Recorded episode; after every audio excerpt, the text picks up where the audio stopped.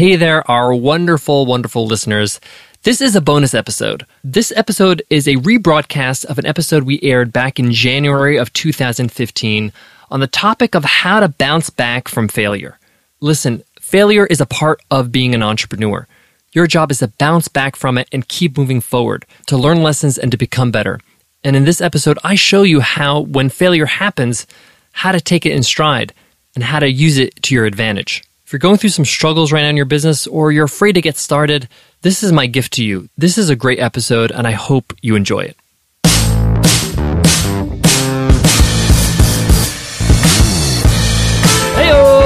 Welcome to the $100 MBA Show. Subscribe and join us every single day and build your business with us with our daily 10 minute business lessons for the real world. I'm your host, your coach, your teacher, Omar Zenhom. I'm also the co founder of the $100 MBA, a complete business training and community online. And today you will learn how to bounce back from failure. If you're in business, if you're an entrepreneur, failure is most likely going to be a part of your experience. It's going to happen.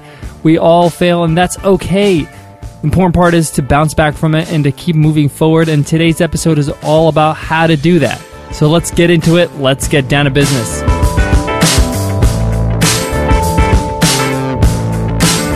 Today's episode is sponsored by 99 Designs. Having experience these days is priceless. More than 900,000 design projects have passed through the doors of 99 Designs.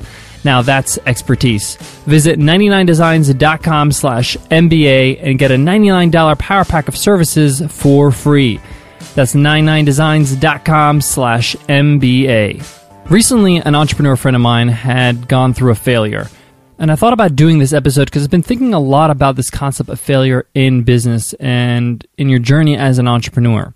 First of all, I want to talk about the word failure or the concept of failure. You know, this is a very subjective word. How you perceive failure can differ from one person to another.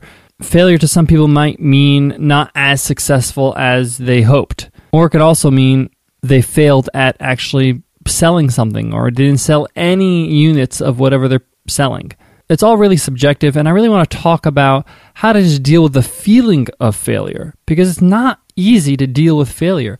Sometimes it causes people to give up on entrepreneurship altogether when they endure a serious failure. Nicole and I have gone through our own share of failures, and I'm pretty sure we'll have some others in the future as well. It's really hard to know what's going to work 100% for sure before you actually try it. And once you try it, you can either succeed or you can fail. And obviously, there's a gap in between or there's a gray area in between. So, if you do fail, how do you process that? How do you actually translate that in your own head? And how do you bounce back from that failure and come back with a little bit more energy and be able to, you know, make up for that failure? First of all, I want to say that when you do fail, it's usually bigger in your own head than it actually is in reality. Most of us, when we fail at something, we feel like we've disappointed people, not only ourselves, but the people that we serve, our audience. Let's say, for example, you launched an ebook and it didn't sell that great. Let's say you only sold a few copies. You might feel you disappointed your audience, that you've worked hard on writing something you hope they would like and they didn't like it. You also might feel like you might not be cut out for this or something. You might feel like, oh, I'm not able to be successful. I don't have it in me. And the best way to handle all these thoughts is to kind of look at the entrepreneurial perspective of failure. And really successful entrepreneurs really don't believe in failure. They believe in experimentation. They believe that if you have to experiment with things, you need to fine tune things. You need to send things out, see what people think. If they like it, if they don't, maybe they do like it, maybe they don't like 100% of it, just half of it, and you need to improve the other half. The point is, is that there is no real failure. There's just testing and testing and more testing. And I said this before the problem we have with failure is that we are all used to this concept of failure being a bad thing from school. You get an F on your test, it means they might fail the class, they might fail the year, you're going to be left back, you're going to be a bum on the street. It's a huge, huge deal. Failing is not a good thing. So when we fail in business, we have the same feelings as if we failed in school. Now, when you do fail, it's really important for you to get really objective and try to put your emotions aside because your emotions can really uh, cloud your judgment. You really need to take a look at what went wrong. In order for you to learn from your failures, you got to take a look at what went wrong. What did you do that you should have done differently? And these are not just thoughts. You should jot these down, write them down in a notebook or in a Word doc. because you're going to bounce back from this. You're going to do something else. You're going to try something else, and you want to make sure that you don't make the same mistakes again. Sometimes it's helpful to share the failure or what you're going through with your audience with a blog post. You might write a blog post and say, Hey guys, I released this ebook. It didn't do really well. I only had X amount of sales. It's kind of disappointing. But I realized these are the things that went wrong. I'm going to go back to the drawing board. I'm going to change these things. I'm going to re release it. Hopefully, it'll do better. Hopefully, this will serve you better. And just to put it out there so people understand that this is just part of your process of serving them. I know some really successful entrepreneurs and really great thinkers and writers that launched things that didn't sell one unit, one thing. I recall my good friend Justin Jackson from justinjackson.ca, great writer, a great entrepreneur. Back in the day, he sold uh, some episodes of his podcast in CD format, I believe, or DVD format. There were videos and he thought this thing was the greatest idea and he didn't sell one unit. And he was so disappointed. He was like i can't believe i didn't sell anything at all. And this guy has a large list. He's popular. He's well written about. People know who he is. But he didn't sell one single product one single thing. He had zero sales. So for him that was a clear failure but he bounced back really quickly. And that's what i love about justin is that he doesn't really dwell on the failure too long he realizes okay that stinks i didn't sell anything what went wrong here? Of course, they didn't want to buy it because of this, this, and this. Let me regroup. Let me present something that's new and something that they would want, given the fact that I learned all these things through the failure. And he continues to launch new things. He's one of the people that really launches a lot of things throughout the year, which is fun to see because he's not worried about failure so much. He just puts things out, tests them out. Hopefully, they stick. If they do, he expands. If he doesn't, he lets them die.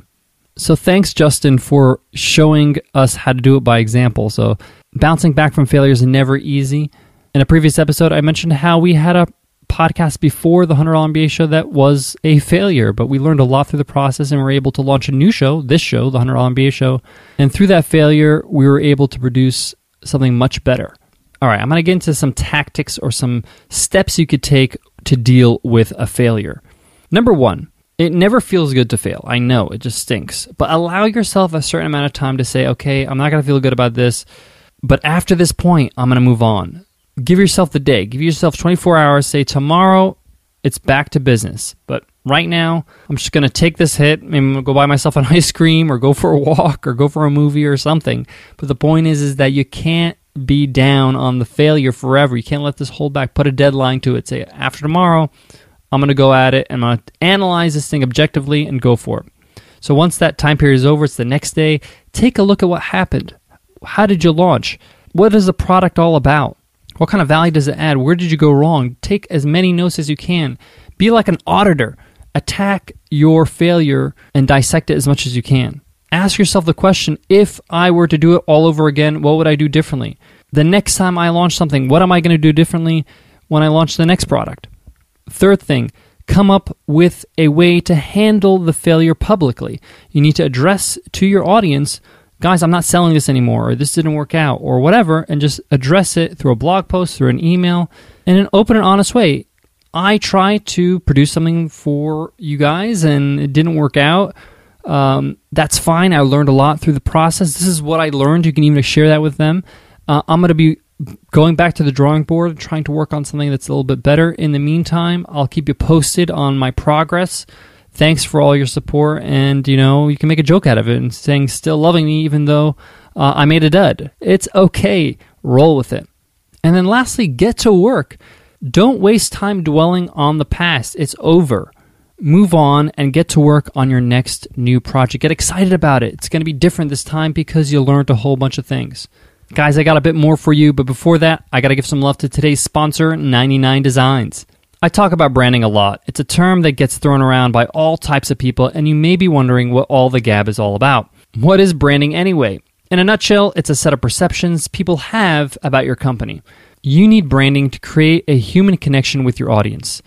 Design is key in communicating your brand and standing out from the competition.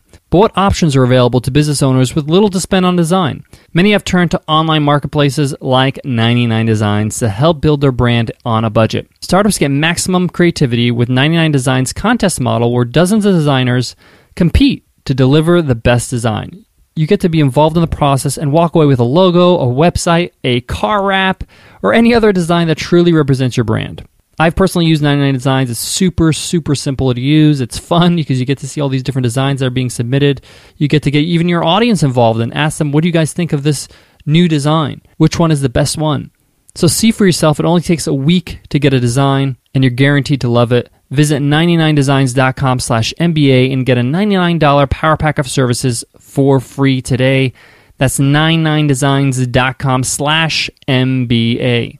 All right, I just went through that step by step plan of bouncing back from that failure. One of the things I learned from failing several times is that it gets easier and you get more resilient and you actually have this stronger spirit of succeeding. You feel like, I'm going to do it. I've learned a bit here, I learned a bit here, I learned a bit here. And your failures become more and more subtle. So if you do fail, realize everybody goes through this. If you read any of the biographies of any great entrepreneur, they're going to show you how much failure they've gone through. Some so bad, most people wouldn't survive it. So if you fail, just follow my advice, follow those steps, and keep moving forward, guys. Guys, thank you for listening to the $100 MBA show. We love the fact that you subscribe, you listen every day. You let us know how we're doing with an iTunes rating and a review. We really appreciate your support. So thanks again. I want to leave you with this. If you stay busy on working on producing great content, on producing great value for your customers, if you're so driven to making sure that they're happy and they're delighted, sometimes you're just so busy you don't have time to dwell on failure, on worrying about failure. You know, I remember I looked back at a failure I had recently and I thought, I didn't even process it because I was so busy working on continuing to grow and be better at what I'm doing. Remember that your whole end goal is to be a successful business builder, entrepreneur. If you have a failure here or there, that's not failure in the whole goal, in your whole mission to be better at what you're doing, to be a great entrepreneur. It's okay. Don't dwell on it too long move forward, get busy on creating a better business. All right, guys, I'll check you in the next episode. Take care.